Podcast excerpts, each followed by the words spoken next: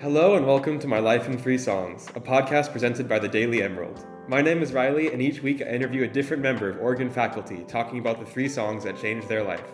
This week I'm talking to business professor Doug Wilson.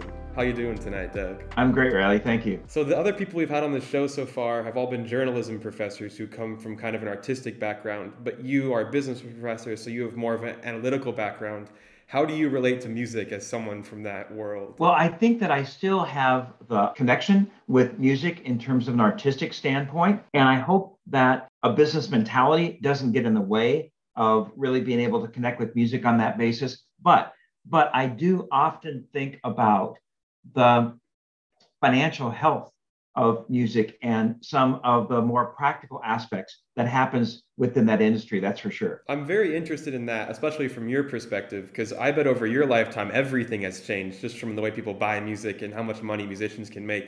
Have you felt invested in the way that music has changed or the music industry has changed financially? I mean honestly ever since napster i have had serious concerns about the viability of the industry. I mean even though changes have really put financial stress on the publishers and some of the music streaming services. I primarily am concerned about the impact that it's having on individual artists, particularly new artists, and the horrendous challenges that they now face, just as far as the, the financial viability of, of producing music and, and trying to make a lifestyle out of it. So yeah, I'm very interested in that because as you said, Napster really changed the game where people could just get it for free and all of that. And to me, streaming like Apple Music and Spotify is a response to Napster where they're trying to get money out of it any way they can. So they're kind of settling for the fact like, okay, we're not going to be able to charge per song the way we used to.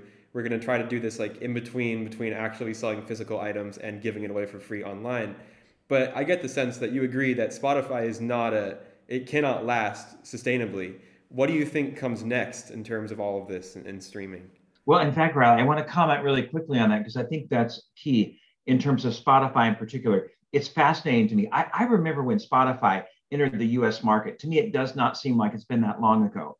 And they have done such an aggressive job, and their market share today is really substantial. I mean, to the point that they're clearly the, the giant in the room. And so um, I think it's interesting the amount of power that they've gotten but I also think it's interesting, and the recent Joe Rogan thing kind of mm. brought this to light. I also think it's interesting that my understanding of their strategy is that they're really trying to navigate away from music, or at least in addition to music, have you know the talk show format because they have seen a lot of revenue from that because of the stress, the financial stress that they're experiencing uh, just by relying on music alone. Yeah, it does seem like they're trying to branch out to different markets, and them choosing Joe Rogan over Neil Young shows that they're almost more interested in the potential of audio content over music as like a stereotypical thing to put all your eggs in one basket. I think that that is what they are signaling as a key to their strategic future is that it's not just going to be about music anymore. So, do you believe the desire for humans to make art will outweigh the fact that a lot of these artists aren't making money and people will continue to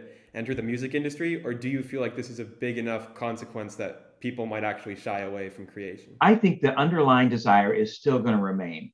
And on a very optimistic note, my guess is that there's going to be other kind of paths, other kind of venues that these artists are going to be able to pursue that might make it more attractive to them rather than dealing with you know the collection of the streaming music services. But it's clearly going to be a stressor. And and we just know in terms of art in general we just know that if it is not financially viable we're just not going to see the level of creativity or the level of access or the kind of volume that that we've enjoyed in the past.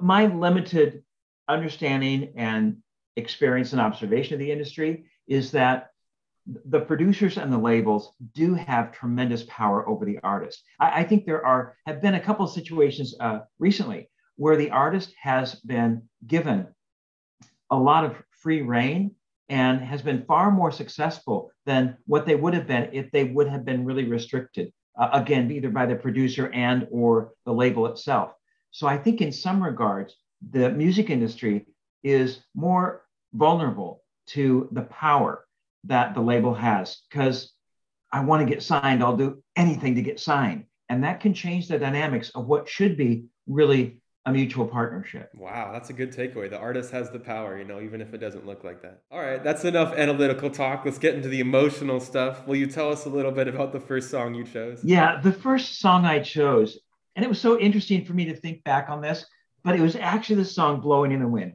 Now, Riley, you know, I don't know if your audience says that I am freakishly old. So I'm basically kind of a child of the 60s. And so I was really influenced, uh, even at a young age, by some of the music that I heard. I am not uh, a Bob Dylan fan. I do not enjoy Bob's voice, but I think he's one of the most gifted writers. And so, for example, the Joan Baez version of Blow in the Wind, I think is one of the classic songs. And that really shaped my love of music. And even to this day, I can hear music that has elements of that song. And I, and I think that's why I'm drawn to that kind of music.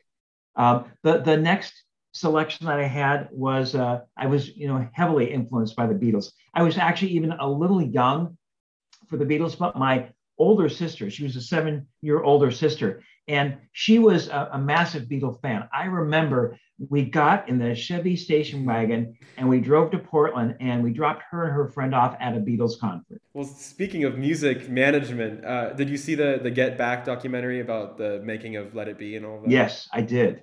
I did. I, I thought that was interesting because it showed how much of a mess the business side of everything was for the Beatles. Like they had no idea what they were doing up until like the release date of the album. I cannot believe it worked out the way it did. I don't know. I know, and I don't know if that's just great luck or what, but I, I think that's not that unusual. I think that was a really interesting insight into what maybe some of the chaos that takes place with some bands and again managing this whole business side of thing because they're not invested in that part of it. It's like a you know a necessary evil that they've got to do that just to get the record out. They'd really rather just focus on creativity in their music. That's always kind of fun, the balance between art and commerce. And I've seen so many music documentaries now that I, I kind of have this image of like the manager of a band. And to me, they represent like the business aspect of it so you have such a deep understanding of how business works. Do you think you could manage a rock band if you had to? I I don't know if I could. I think it'd be a big task. But now I'm going to play on that on that question and kind of take it a little bit different direction. And I know this is a very broad, generalized statement, but it's so interesting because I've worked with artists and I've worked with people that are in the professional services category. And they, they have this common thing is that they have jumped into this arena because they are passionate about what they're doing. You know, if it's an artist um, that's creating music or visual art, or if it's a, a, software programmer that's that's doing something in the creation of an app, for example. Um, and unfortunately, notoriously, they're not very good business people. That that's not what drew them in. They didn't realize they'd have to like run a business and figure this out. So, you know, so we need a manager for the rock band, right? Because the band's got other things that they do better and that they'd rather focus on. And again, that is another challenge, another problem, especially for the small, you know, indie kind of person um, that doesn't have those resources, can't afford, uh, isn't that at that level yet.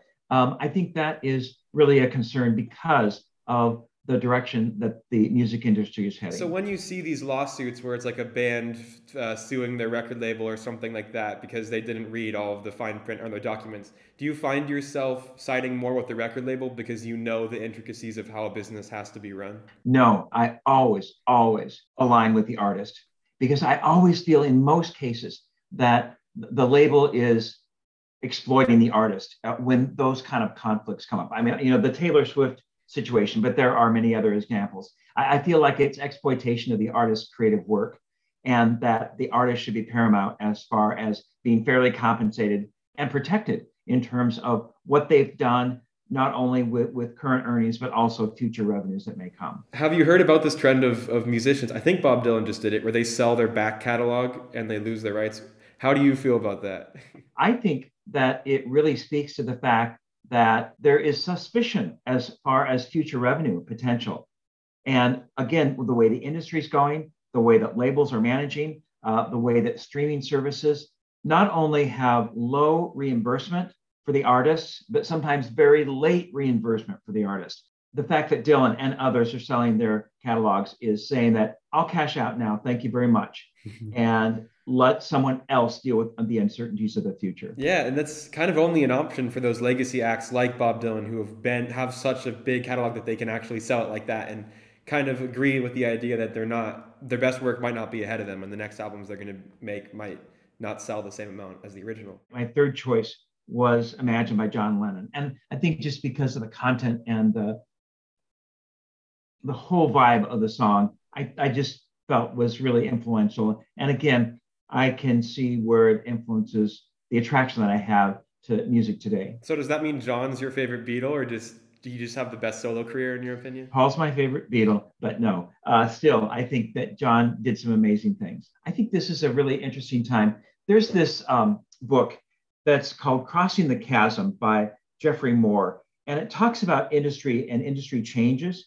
And he talks about this moment of the, he calls it the tornado, the fact that all these industry players are kind of, much, they're reaching maturity or have matured, they're established, and they're really fighting for market share. And there's going to be some fallout in this tornado. Some are going to be losers, there's going to be acquisitions, some are going to be winners, a really tumultuous time. I think that may describe to a certain degree what the industry is experiencing now. Wow. It's a scary, uh, uncertain ending, but I trust you. I think you've had some really good advice and some insights. Thank you so much for coming on and talking to us. I really appreciate it. Pleasure. Thank you, Riley. Thank you for listening to my discussion with Professor Doug Wilson. You can find a playlist with all the songs talked about in this episode, as well as all the other ones, in the episode description. See you next week.